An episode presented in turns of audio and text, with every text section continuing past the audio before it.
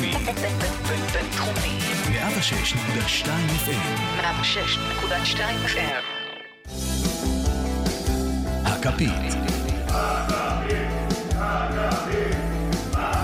הפודקאסט לאוהדי ליברפול בישראל.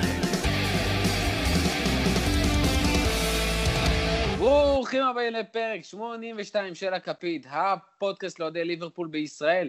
שוב מהסגר, אבל לפחות אנחנו זוכים ליהנות מכדורגל, ואיזה כדורגל. 48 שעות אחרי הפרק הקודם, על הרכישות הטריות של תיאגו וז'וטה, אנחנו פה לדבר על הניצחון 2-0 מול צ'לסי, שלא מצליחה עדיין באמת להתחבר, למזלנו. אני אריאל מורחובסקי, ואליי מצטרפים קודם כל מחולון, רותם זוהרה, מה קורה? טוב, טוב. ומה זה למזלנו? צ'לסי צריכים להגיד אה, למזלם שהם קיבלו רק שתיים, זה לא, זה לא למזלנו. ומתל. אביב, גיא רגב, מה קורה? חזרה אלופה. חזרה אלופה, המשחק של אלופה אתמול. היה כיף פתאום השינוי הזה מהמשחק הראשון, אה? כן. חזרה משחק ההגנה היציב שלנו. ש- שעוד פעם, זה, זה, לא, זה לא בהכרח מה קורה נגד הרביעייה האחורית, זה כמו ש- איך ששלטנו על המשחק, שלטנו על המשחק כמו אלופה, והסברנו לצ'ילסי כמה דברים. היו good vibes, מה שנקרא. טוב, אז לפני שאנחנו מתחילים ומדברים על מה שקרה מול צ'לסי, אנחנו מזכירים לכם על ההדסטארט שלנו, אה, שהושק ביום שישי האחרון, הצבנו יעד של עשרת אלפים שקלים, שאפשר גם לעבור אותו, חבר'ה, לא צריך להגיע רק לעשר אלף, וכעבור שלושה ימים אנחנו כבר על יותר מ-30% מהפרויקט, והכל בזכותכם. אנחנו פונים למי שעוד לא נחשף, זאת אומרת, חבר'ה, אתם, אתם מאזינים לנו, אתם אוהבים את הפודקאסט, אתם רוצים עוד, לא תמכתם, עכשיו לתמוך. Uh, אתם יכולים גם תוך כדי שאתם מאזינים, כנסו לגוגל, חפשו אדסטארט, חפשו הכפית, תראו את הפרויקט, אתם יכולים לתמוך בשלל אופציות שונות, מ-30 שקלים ועד חסות ב-1,000 שקלים. Uh, כל זה בשביל שנוכל להביא לכם עוד תוכן, יותר פרקים בשבוע, גם אודיו, גם וידאו וגם בכתב, ניתוחים נוספים, פינות חדשות, פלטפורמות חדשות. אנחנו צריכים את ה... את כל התקציב הזה בשביל באמת כל הציוד, ולאפשר לנו להיות עצמאים ולתת לכם את המקסימום. כל תרומה תעזור לנו, אז אל תתביישו. יאללה, בואו נתחיל לדבר. היה לנו את המשחק מול צ'לסי, ניצחון 2-0, צמד של מאנה, אה, אדום של קריסטנסן, אה, עוד כמה שערים שכמעט נכנסו, אליסון אה, עוצר פנדל בשעה טובה ומוצלחת. בשעה טובה בפעם הראשונה בקריירה שלו, נכון? בליברפול, אני לא באמת? יודע מה היה לפני. נראה לי אפילו בקריירה. צ'לסי מזעזעת, ואולי הכי חשוב, ליברפול גם עם שער נקי וגם עם שש נקודות, משש נקודות אפשריות. שנמשיך ככה כמה שיותר, זה מתחיל כבר להזכיר את העונה הקודמת. אמ, גיא, בוא נתחיל לדבר איתך, בוא, בוא נתחיל איתך. כרגיל, אתה חוזר לראות את המשחק בפעם השנייה, יום אחרי, ממבט שני, בוא תיתן לנו את המבט השני שלך. אז ככה, אני חושב שאפילו במחצית, כאילו כבר במחצית הראשונה, היה אפשר לראות את ההבדל המשמעותי בין אה, ליברפול וצ'לסי, ומבחינתי זה מסתכם באיזה גיל נמצא הפרויקט הזה שנקרא ליברפול, ובאיזה גיל נמצא הפרויקט הזה שנקרא צ'לסי. ליברפול מתחילה עונה שישית כבר עם, עם יורגן קלופ, ופשוט רואים את זה על המגרש.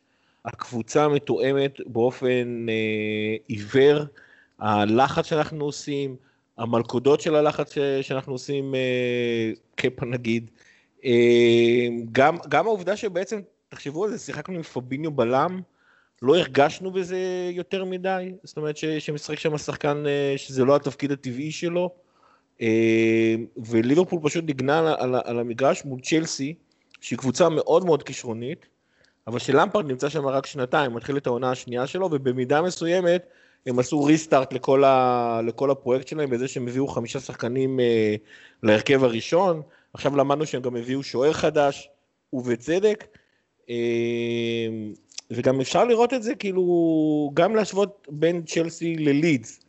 למשל, אה, אה, לידס עשתה לנו את החיים הרבה יותר קשים. לידס שם לנו חמישה שחקנים על הרביעייה האחורית כל פעם שהם התחילו התקפה מסודרת. השלישייה, שלישיית הקישור שלנו בעצם הייתה תמיד צריכה ללכת כמה צעדים אחורה, ומול צ'לסי זה פשוט לא היה. אה, בובי פרמינו, במקום ללחוץ על הקשר האחורי כמו נגד לידס, לחץ על, אה, על השוער כבר, אה, סאלח ומאנה אה, לחצו על הבלמים, ושלישת הקישור, שהפעם הייתה פנויה לחלוטין, גם כן השתתפה למשחק הלחץ ופשוט חסמה כל דבר אפשרי שצ'לסי רצתה וניסתה לעשות. אמנם המגינים שלהם היו פנויים, שזה הסיכון שלקחנו במשחק הזה, שזה אותו סיכון שלקחנו במשחק נגד לידס, אבל הפעם, כיוון ששלישת הקישור יכלה להצטרף למשחק הלחץ, לצ'לסי לא היה בעצם איך לקדם את ההתקפה, וכל המהלכים שלהם היו מהלכים של... אה, אה, מהלכים של אה, שחקנים אישיים. זאת אומרת, ורנר בעצם הגיע למצב היחידי של צ'לסי במחצית הראשונה, וזה היה מצב לחלוטין שנבנה ממהלך אישי. והאמת היא שאם יש משהו שמאוד מאוד אותי ריגש במשחק הזה, זה השער הראשון שלנו. רואים שם דאבל פאס באמת בחצי שנייה בין אה, בובי לסאלח. בובי מוצא את עצמו... ואיזה מסירה לגול, יאללה. רגע, זהו, ועכשיו הגעתי לזה. בובי מוצא את עצמו חופשי בקו, בקו הרוחב, בדרך כלל מצפים להגבהה שתלך במקביל לקו הרוחב. בובי אומר לא, הוא זיהה איזשהו שטח פנוי אה, מאחורי הבלמים, זאת אומרת, בעצם לפני הבלמים מה, מהבחינה שלנו, אה, שלח לשם את, ה, את הכדור, ומה שיפה היה לראות זה שמאני חיכה לזה. זאת אומרת, בובי ידע שמאני יודע שבובי הולך לעשות מסירה מפתיעה. אז מאני זז שני צעדים אחורה, נוגח, אגב, בודו הולך אחורה, נוגח קדימה, קשה ביותר, שער נהדר, אה, פשוט באמת משחק מתואם לחלוטין אה, של ליברפול, ואני יודע שכאילו השע, השערים הגיעו במחצית השנייה שצ'לסי כבר היו בעשרה שחקנים, אבל גם השער הזה וגם השער השני הגיעו במצבים שלעובדה שצ'לסי שיחקה עם שחקן פחות לא כל כך היה ביטוי, השער הזה למשל הגיע מריבון של מצב נייח, הדאבל פאס של אה, בובי וסאלח ביטלו ארבעה שחקנים, המסירה האחרונה של מאנה ביטלה עוד שני שחקנים, באמת שלוש נגד שבע, פלוס שוער. גם המסירה של ולא... לפרמינו בהתחלה. נכון, ביטלה איזה שלושה שחקנים, בעצם ארבעה שחקנים עברו את כל העשרה שחקנים של צ'לסי בקלילות, אה, פשוט תענוג, וזה חזרה, ל... לפחות המשחק הזה, הוא חזרה לימים היותר טובים של העונה שעברה. אה, אודה ואומר, כמו שלא לקחנו יותר מדי קשה את המשחק של אה, לידס ואמרנו זה משחק אחד בואו נראה מה קורה, אז גם זה, זה משחק אחד, בואו נראה מה קורה, אבל היה מאוד מאוד מעודד, מאוד מאוד הזכיר את ליברפול האלופה. רותם, אתה לא ראית את המשחק עוד פעם, אבל כן יש לך איזה כמה תובנות מעניינות ממה שראינו. ראיתי Match of the Day, זה, זה עושה לי את העבודה בדרך כלל. אה, כן, תראה, גיא דיבר על השער הראשון, אני רוצה לדבר קצת על, ה...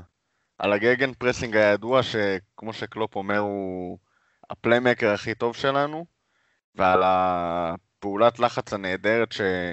שהובילה לשער השני של מאנה ולטעות של קפה. אה, אני אתחיל ב... בהסתייגות אה, גדולה. השער השני, לא משנה מה עשינו ואיזה לחץ נפלא עשינו, בראש ובראשונה על קפה, כבודו במקומו וחלקו בשער הזה מונח בכבוד, אבל, אה, אתה יודע, המזל, אה, כמו שגיא אוהב להגיד, אה, הולך עם הטובים, כי הם גורמים, לה, גורמים למזל הזה להגיע אליהם, ואנחנו בהחלט תרמנו לטעות הזאת של קפה. העליתי בפוסט אה, חוג עם תמונות שבוודאי, אה, חוג עם תמונות, פוסט עם תמונות שבוודאי מסביר את המהלך הזה הרבה יותר טוב ממה שאני יכול ככה ב...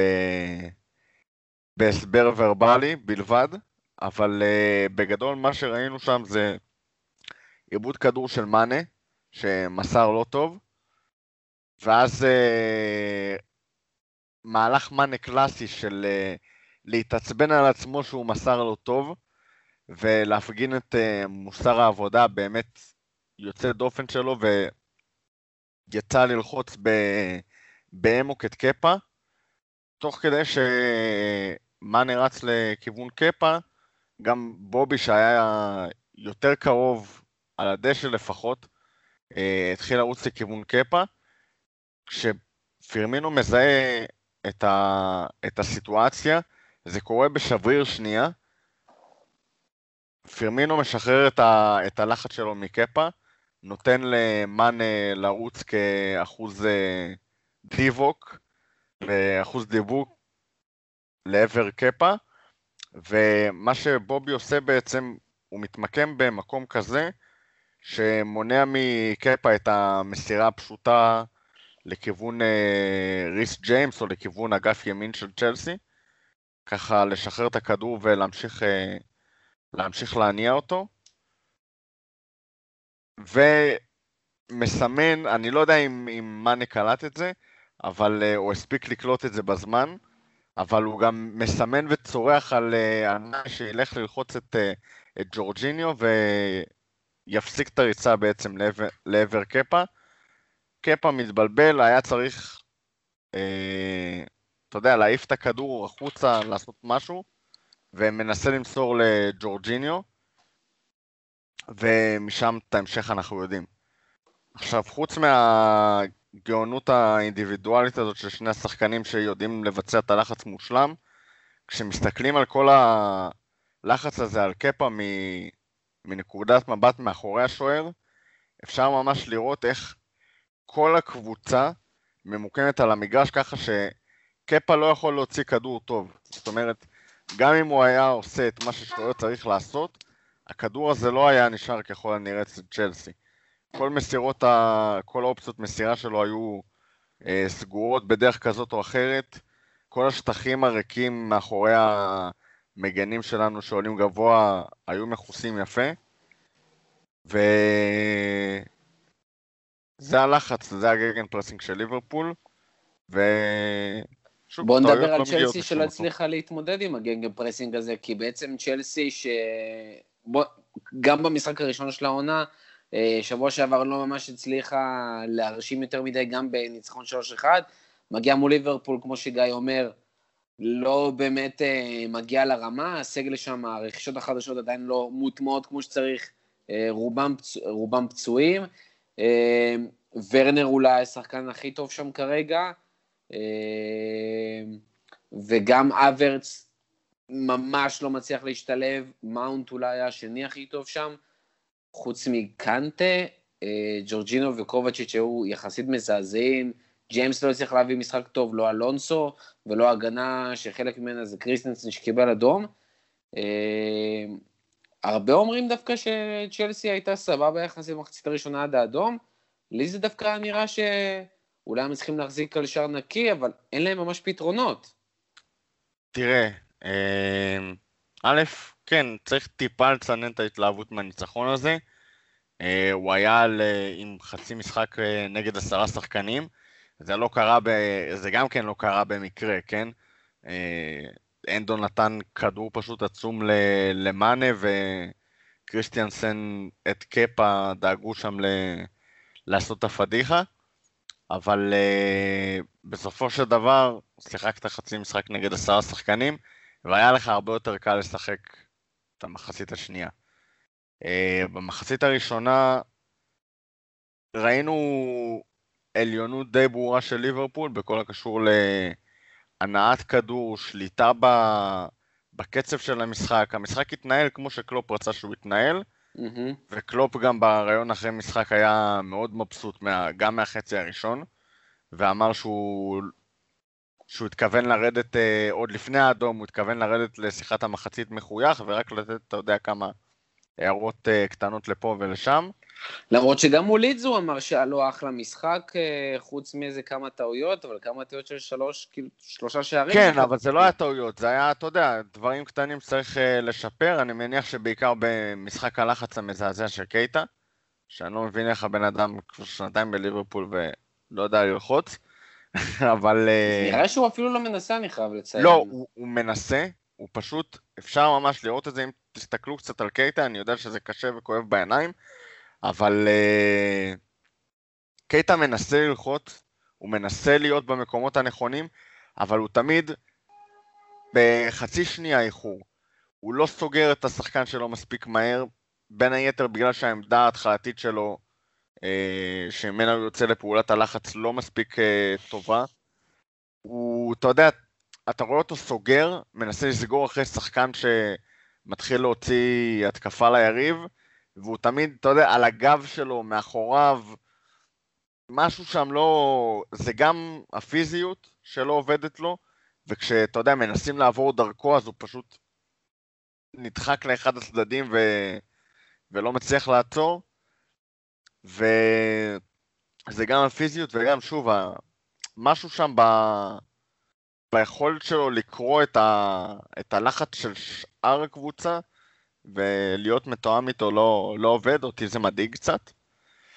אמ, בואו בוא נדבר רגע על שחקנים שכן, אה, שכן היו נהדרים אצלנו והיו לא מעט. אה, נתחיל מהשחקן שנבחר לשחקן המצטיין, שאפילו לא שחק בעמדה הטבעית שלו, וזה פביניו, כנראה בעיקר בגלל, בזכות זה, אה, אחרי שמאנה הבקיע צמד ולא זכה. אולי לא ההופעה הכי מדהימה, אבל מה שהוא עשה שם לוורנר היה די מדהים, בעמדה שלא נוחה לו, ואפילו עזר לא מעט גם להנאה ההתקפית של הכדור. כן, זה נורא עוזר שיש לך קשר בתור בלם להנעת המשחק, מסצ'רנו בברצלונה עשה את זה גם כן אה, לא מעט. אה, אני חושב שבסופו של דבר אה, פביניו במהלך חייו, כן היה תקופה שהוא משחק מגן ימני, כן תקופה שהוא, שהוא גם שיחק כבלם, זה אמנם לא התפקיד הטבעי שלו. אני צריך לזכור שההבדלים בין קשר אחורי לבלם הם לא אקוטיים, זאת אומרת... ומהבחינה הזאת גם ראינו קצת את אה, פביניו נודד אה, צפונה במהלך המשחקים יותר ממה שגומז נגיד היה עושה, אבל זה מאוד עזר לך שיש לך בעצם עוד שחקן שיודע לתת את המסירה הארוכה, גומז האמת לומד את זה, אבל זה עדיין לא, לא היכולת של פביניו. אני חושב שמה שבאמת פביניו עשה אתמול לוורנר זה באמת שיעור בסופו של דבר באיך עושים טאקלים על בלם. ואגב, זה, זה, זה לא רק, זאת אומרת, היו שני מקרים שהוא עצר אותו ממש באחד על אחד, ונתן לפיזיות שלו לנצח את uh, ורנר, אבל הייתה גם הזדמנות אחת שהצליחו לשלוח את ורנר uh, חופשי באגף השמאלי של צ'לסי, באגף הימני שלנו, ו- ורואים את פביניו בשיקול דעת. uh, אומר, בסדר, המשימה שלי כרגע זה פשוט להגיע לוורנר, למנוע ממנו את קו המסירה, להוביל אותו בעצם. למרכז המגרש, עד כמה שזה נשמע מוזר, אבל כי שם מחכה וירג'י ונדק, וככה הם עצרו את ההתקפה הזאת, וורנר לא הצליח אה, לעשות שום דבר. פעם אחת ורנר הצליח אה, במחצית הראשונה להשתחרר, אבל זה גם כן, זה הוא בעצם אה, ניצל אה, עיבוד כדור יחסית במרכז המגרש, ואז הוא רץ עם הפנים שלו אל מול שני הבלמים ולתת בעיטה, אבל, אבל באמת כאילו פביניו... שמר את זה פשוט, ניסה לשמור על המקום שלו כמה, כמה שאפשר, זה לא היה מושלם, עשה את הפעולות הנכונות מול ורנר, גם באמצעות הפיזיות, וגם ידע מתי להוביל אותו לווירג'י כשצריך. טוב, בנוסף לזה היה לנו גם עוד קשר שהיה נהדר, לצערנו רק מחצית אחת וזה אנדו, שבאמת נתן מחצית נהדרת פלוס מסירה ברמת השלמות אה, הדבר היחידי שכנראה לא היה, שמנע מזה להיות מושלם זה הפציעה כנראה שנגרמה עקב המסירה הזאת, אה, שמתחה לאנדו את ואז הוא היה צריך לרדת, מה שהכניס את תיאגו. אה, מאוד שונה מאיך שראינו אותו במשחק האחרון, אפילו גם בפוסט קורונה, הזכיר לנו כמה טוב הוא גם בתור קשר אחורי כשפביניו לא נמצא. כן, אבל אני חושב שחלק מהסיבה, בטח נגד ליד, שנראינו, שנראינו פחות טוב, זה שליד, כמו שאמרתי, הכריחה אותנו, הכריחה את השלישייה האחורית שלנו, סליחה, הכריחה את שלישיית הקישור שלנו להיות מאוד קרובה לרבייה, לרביית ההגנה, ואז בין uh, פיליפס ל... היה לו המון המון שטח. והשלישייה אף פעם לא ידעה אם היא צריכה לעזור לרבייה האחורית, או ללחוץ על אה, פיליפס והמגינים של, אה, של לידס. פה צ'לס עשה לנו את החיים קלים, הם בתור התחלה כמעט ולא לחצו את הקישור שלנו בכלל, אבל האמת אני כן רוצה להת... להתעכב רגע על המסירה של הנדו למאנה, כי זה עוד פעם ממחיש, אגב, איך הטובים עוזרים למזל לעזור להם, אבל גם על התיאום הנהדר של ליברפול, זאת אומרת, היה שם איזושהי התקפה של, של צ'לסי, אפילו לא ממצב נייח, אמ, ואז רואים ככה, אליסון משתלט על הכדור, תוך בערך חצי שנייה הנדו אה, רץ לשטח המת, היה- והיה המון שטח פנוי שם. הנדו רץ לשם, אליסון מזהה, מזהה את זה במהירות, משחרר להנדו את הכדור. ברגע שהנדו מסתכל אה, גבוה, אז קודם כל מאן אה, כבר התחיל את הריצה שלו קדימה, ואז הוא פשוט שינה את הכיוון שלו באלכסון, ופשוט הראה להנדו לאן הוא רוצה את הכדור, לא בדיבור או בסימנים של ידיים, אלא פשוט ב, ב, ב, בעצם הריצה שלו. הנדו זיהה את זה, זיהה את השטח המת שנמצא בין אה, קריסטנסן לקפה, ישר נתן לו את הכדורים של הנדו שאנחנו יודעים שהוא יודע לעשות. זה, זה תיאום מושלם, באמת, זה כאילו, כאילו בעצם כל אחד מרביעיית השחקנים שהזכרתי ידעה מה היא רוצה, מה, מה היא מצפה משחקנים האחרים לעשות. ומהכיוון השני, אני, אני רוצה לציין שזה זה מסוג המצבים שליברפול לא מקבלת התקפות מפרצות כאלה. זה גם מראה על חוסר הנתונים של, של צ'לסי עצמה, על חוסר האימון, האימון שלה. אה, לקבוצה מסודרת ומאורגנת לא קורה מצב כזה, שאתה יכול למצוא שטח בין אה, בלם לשוער בהתקפה מתפרצת, ועוד לא ממצב נייח בכלל. זה פשוט אה, עוד אחד מההבדלים בין ליברפול לצ'לסי. רותם, בוא, בוא נדבר שנייה על הבכורה של תיאגו, אפרופו הפציעה של אנדו. אה, הוא יצא דקה 45, תיאגו נכנס במחצית, ובאופן לא צפוי, לא משנה כמה אתה אוהב את תיאגו וכמה אתה חושב שהוא טוב ווורד קלאס, ואולי הקשר הטוב בעולם נגיד, אף אחד לא ציפה שהוא ישתלט ככה על המשחק. אה, תראה, אני היום בתקן אה, מערך? כיבוי, מערך כיבוי להתלהבות. שמע, אה, תיאגו... אני לא חושב שהוא היה מדהים, מדהים, מדהים. לא, הוא א', השתלט על המשחק. הוא נתן משחק יפה, הוא הראה לנו... הוא הראה לנו ב-45 דקות בדיוק למה קלופ רצה אותו, ומה הוא אמור לתת לקבוצה. ה-75 מסירות שהוא הספיק ב-45 דקות, שזה אה, שיא בפרמייר ליג אה, לשחקן ששיחק אה, מחצית שנייה בלבד.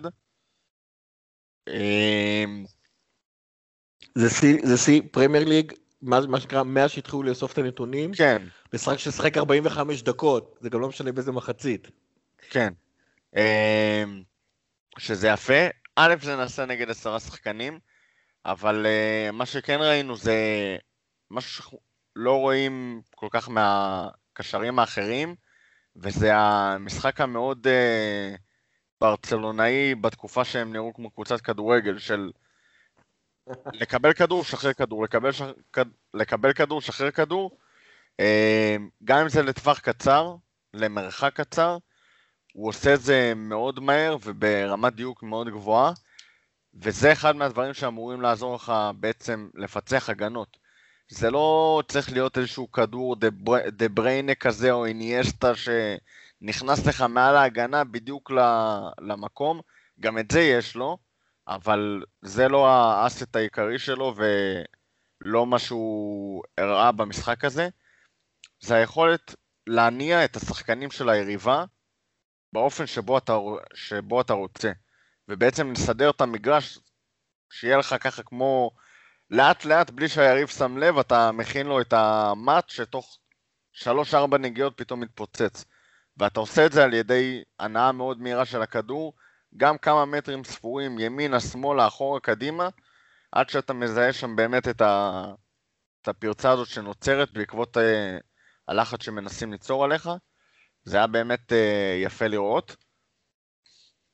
מעבר לזה הוא גם uh, גרם לפנדל, שזה כאילו, זה נורא נחמד לכולם שאליסון עצר אותו, כי אז אפשר uh, להתעלם מה, מהמאורע הזה. לדעתי אגב זה לא... ולשכוח ממנו? כן, לדעתי אגב זה לא פנדל, אבל למשחק נגמר 2-0, לא ניכנס פה לדיון שיפוט, היה שיפוט גרוע. אבל כן, אנחנו צריכים לראות אותו קצת... יש לו, הוא נתן הופעה ראשונה יפה מאוד, הוא השתלט על מרכז המגרש, אבל שנייה, בואו נראה אותו עושה את זה גם ב... 90 דקות מול 11 שחקנים באופן קבוע, אה, נראה כמו רכש נפלא, אני לגמרי לגמרי מבין את ההתלהבות, הוא יכול להיות Game Changer מטורף, אבל כאילו, רגע, תנו, תנו לראות, אני- אני- ותהנו גיא- ממנו. גיא, משפט לסיכום. אני גם רוצה להתלהב מתיאגו. אה, קודם כל, האמת היא גם כן ב- ב- בצד של לציין את ההתלהבות, זה גם היה נראה שליברפול עושה כל דבר לתת לו את הכדור, בטח אחרי ה-2-0. זאת אומרת, כל, אחרי, מהרגע שנהיה 2-0, כל שחקן של ליברפול שקיבל את הכדור, אמר, אני נותן אותו לתיאגו, שיתחיל אה, ל- להתרגל. אה, אבל נותנים לילד ברצינות, לשחק קצת. כן, בדיוק, אבל ברצינות, ה- שני דברים תפסו לי את העין. אחד, זה היכולת המ- המטורפת שלו לשנות אה, אגפים, זאת אומרת, לאיפה המשחק, הוא ממש מסתכל על, הצ- על הצד הימני, ופתאום מחליט, לא, אני מסתובב, שולח את הכדור לרובו, אה, ואז כל צ'לסי בעצם נמצא בצד הימני שלנו, ורובו מוצא את עצמו אקסטרה חופשי מכרגיל. אה, דבר שני זה המיקום המטורף שלו לריבאונדים, הוא יודע פשוט אה, או לאסוף את הכדור, וזה נראה ממש חסר מאמץ, אה, או לחילופין פשוט להיות- להיות ליד השחקן שהולך לקבל את הכדור ואז גם לתקל אותו. אגב, בפעם היחידה שהוא לא הצליח לתקל את השחקן, אז, אז הייתה התקפה מתפרצת של צ'לסי, אבל שמע, זה אבל באמת, לא ראינו, לא במשחק, שמענו, לא קרה. כן, לא ראינו, לא שמענו, כי לא קרה מזה שום דבר בסוף. אה, לא, בסדר, לשחקנים מותר לעשות טעויות, בשביל זה יש לנו את וירג'יל. אה, אבל פשוט, אה, באמת, זה היה הצגת תכלית מאוד מאוד כיפית. דבר אחרון לפני שאנחנו מסיימים עם המשחק הזה. וזה...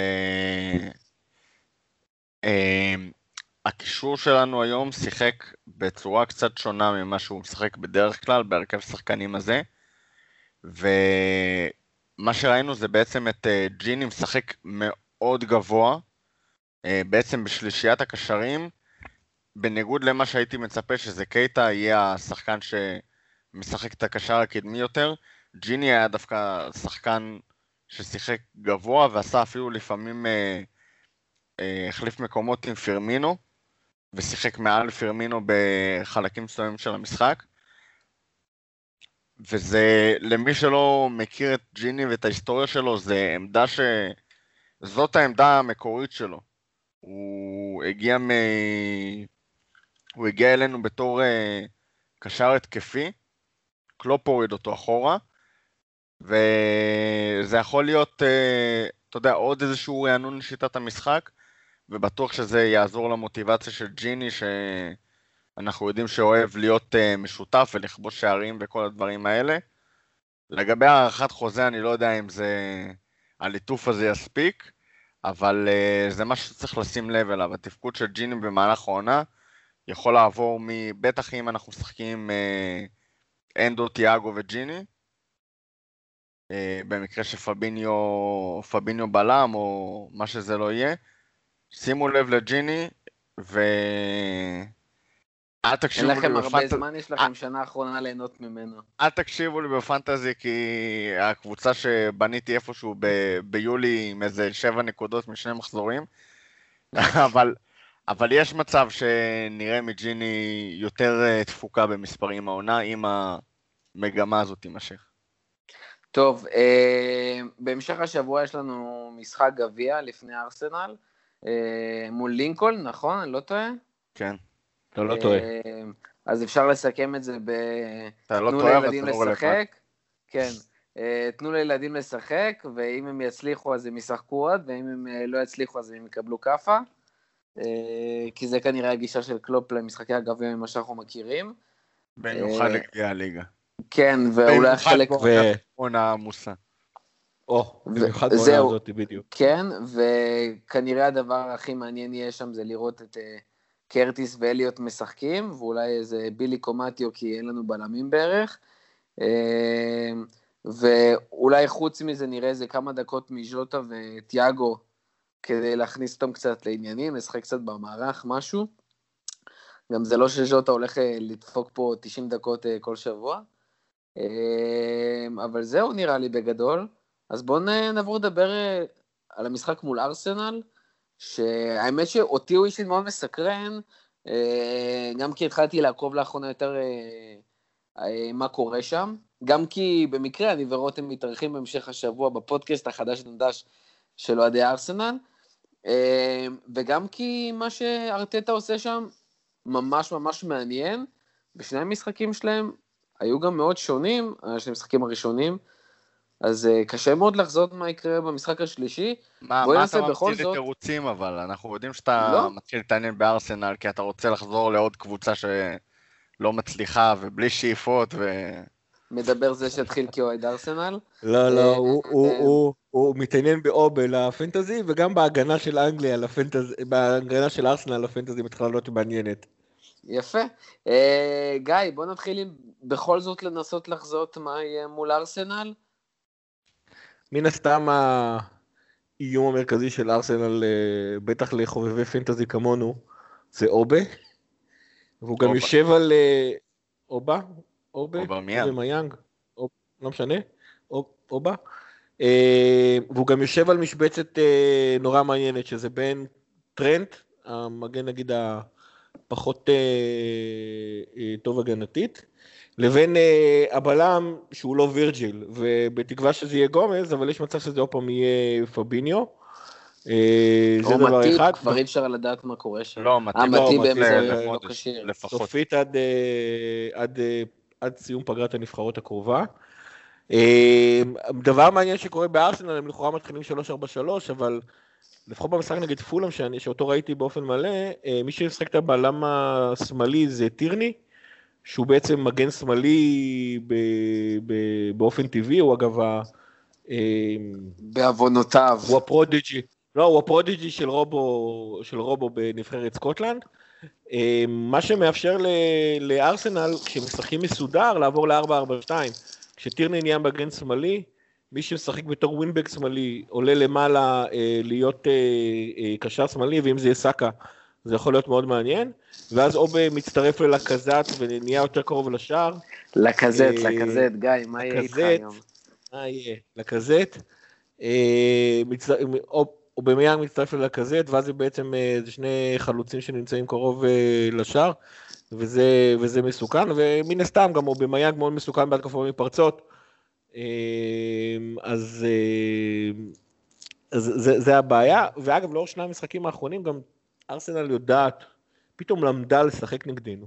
משחקים מאוד מבוקר, מאוד הגנתי, משהו מהמם. לא ארסנלי. זה כל כך. בכללי משהו שנהיה בארסנל, זאת אומרת, השינוי האמיתי שלהם ומה שארטטה הביא זה בעצם שכל הקבוצה כקבוצה לומדת אה, לצופף, לעשות הגנה, להיות הרבה יותר מסודרת, אה, רק שזה גם קצת תלוי בחומר השחקנים, כי כשפתאום לדוגמה, בניגוד למשחק הראשון, במשחק השני לא היה להם את ניילס, היה להם את סאקה, שפחות טוב הגנתית, וטיירני נפצע וקולאסינל שנכנס, האיכויות לא מספיק טובות בשביל לעמוד בדבר הזה, ואז פתאום הם הרבה יותר פגיעים.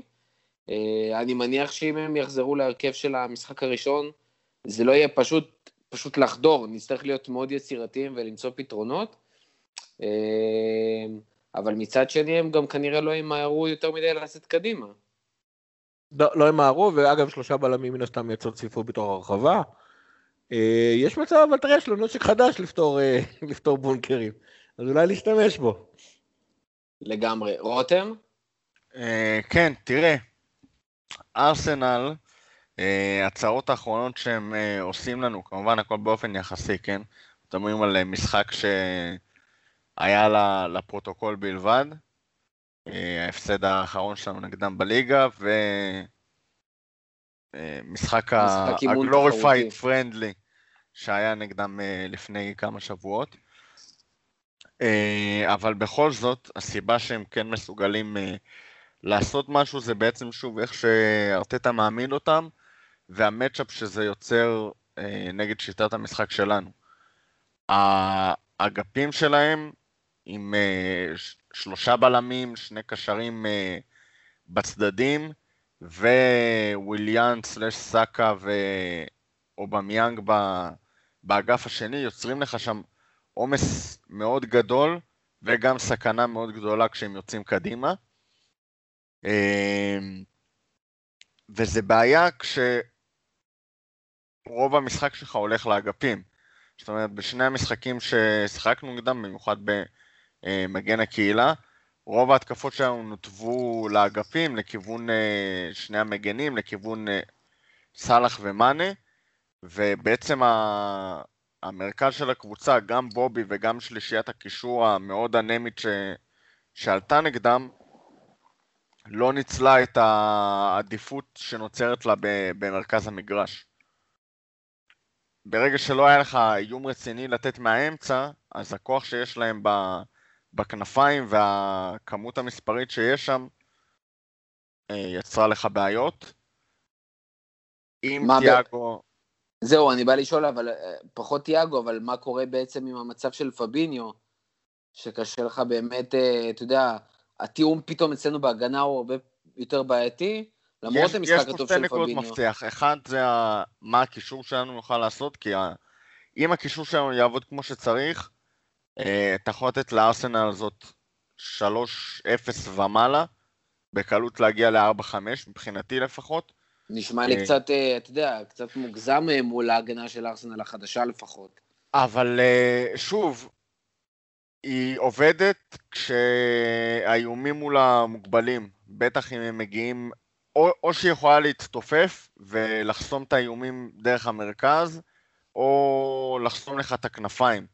אם תבוא גם עם, אה, עם היכולת שיש לך בכנפיים, עם אה, מאנה סאלח, אה, טרנט ורובו, וגם פרמינו סוף סוף יגיע ל-90 דקות, או אפילו 70 דקות, וחוליית הקישור שלנו תעבוד, אני לא רואה את ארסנל מסוגלת להכיל את זה בשום דרך. אבל זה, לא? משהו, אבל זה לא משהו מובן מאליו. מנגד, עם כל המשחק המוצלח של פביניו נגד אה, צ'לסי, יש שם עדיין כמה דברים אה, שהעידו על זה שמדובר בקשר אחורי ולא בבלם. דבר ראשון, התיאום שלו בכל הקשור לשמירת קו הנבדל שלנו, שזה משהו קריטי כשאנחנו מחזיקים אה, קו הגנה כל כך גבוה. אין מה לעשות, זה לא אותו תיאום של מטיפ וגומז, ביחד עם שאר חוליית ההגנה, וראינו גם במשחק נגד צ'לסי וגם בכמה משחקים אה, אחרים שפביניו היה צריך לשחק בהם בלם, שהוא לא מתואם והוא שובר נבדל מדי פעם, ונגד אה, חלוץ מהיר וזריז כמו אובמיאנג, שהולך לשחק בדיוק על המקום הזה בין אה, טרנט שעולה גבוה לבין פביניו, ב half space שם בעצם, הולך להיות מאוד מאוד מסוכן, אם פביניו ישבור שם נבדלים זה יכול להיגמר לא טוב. מעבר לזה, אה, גיא שיבח את פביניו על האיפוק, אני דווקא חושב ש... אה, צ'לסי ראינו כמה וכמה פעמים אה, שפבינו לפעמים טיפה עדיין במנטליות הזאת של, של קשר אחורי. מה זה אומר מנטליות של קשר אחורי? שהוא יות- חותר למגע מה שנקרא ונכנס לטאקל, מחפש את הטאקל, מחפש לחלץ את הכדור ובעצם מתחייב ל... אה, committing to the tackle.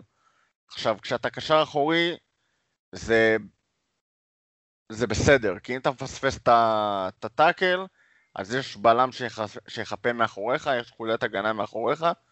כשאתה בלם, אז זה יותר בעייתי, כי אם אתה מפספס את הטאקל, גם אם פגעת בשבעה מתוך שמונה טאקלים, את האחד שתפספס, אז השארת את אה, אובמיאנג לצורך העניין מול שוער. זה לא משהו שאתה רוצה לראות. אנחנו נצטרך לראות אה, משחק קצת יותר אה, סולידי וממושמע מ- מפביניו בקטע הזה.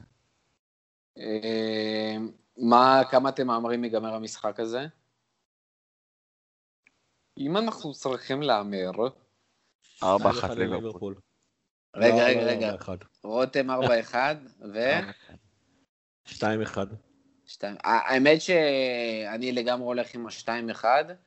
אני חושב שכדי לנצח את ארסנל נצטרך לתת לפחות שני שערים. אני בספק שנוכל לתת יותר משתיים, אלא אם תהיה שם איזו התפרקות דוד לואיז, אה, שתוביל לאדום סלאש אה, חורים בהגנה ופנדלים. היינו יותר מדי זמן לא נתנו להם אה, תכלס. שלישיות. אה.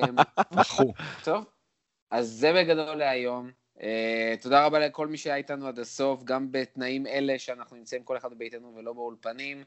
Uh, תודה רבה שוב לכל מי שתרם ותמך בפרויקט שלנו, ולכל מי שעוד לא עשה את זה, והיה שמח לעזור לנו ורוצה לקבל מאיתנו עוד ועוד ועוד ועוד. אנחנו מזמינים אתכם שוב לחפש הדסטארט, הכפית, להיכנס, לתמוך, לעזור לנו. מבטיחים לכם, קודם כל בבסיס, אתם מקבלים כבר אוטומטית משהו מאיתנו, אבל uh, כמובן שברגע שנגיע ליעד ונעבור אותו, אתם תקבלו הרבה הרבה יותר. Uh, תודה רבה, רותם. תודה רבה. תודה רבה, גיא. אה, תודה אנחנו רבה. עוד נתראה בפודקאסט הבא של ארסנל, ואנחנו גם נתראה בשבוע הבא אחרי המשחק מול ארסנל, ועד הפעם הבאה תביאו לנו עוד שלוש נקודות ולפטר. פטר. הכפית. הפודקאסט לאוהדי ליברפול בישראל.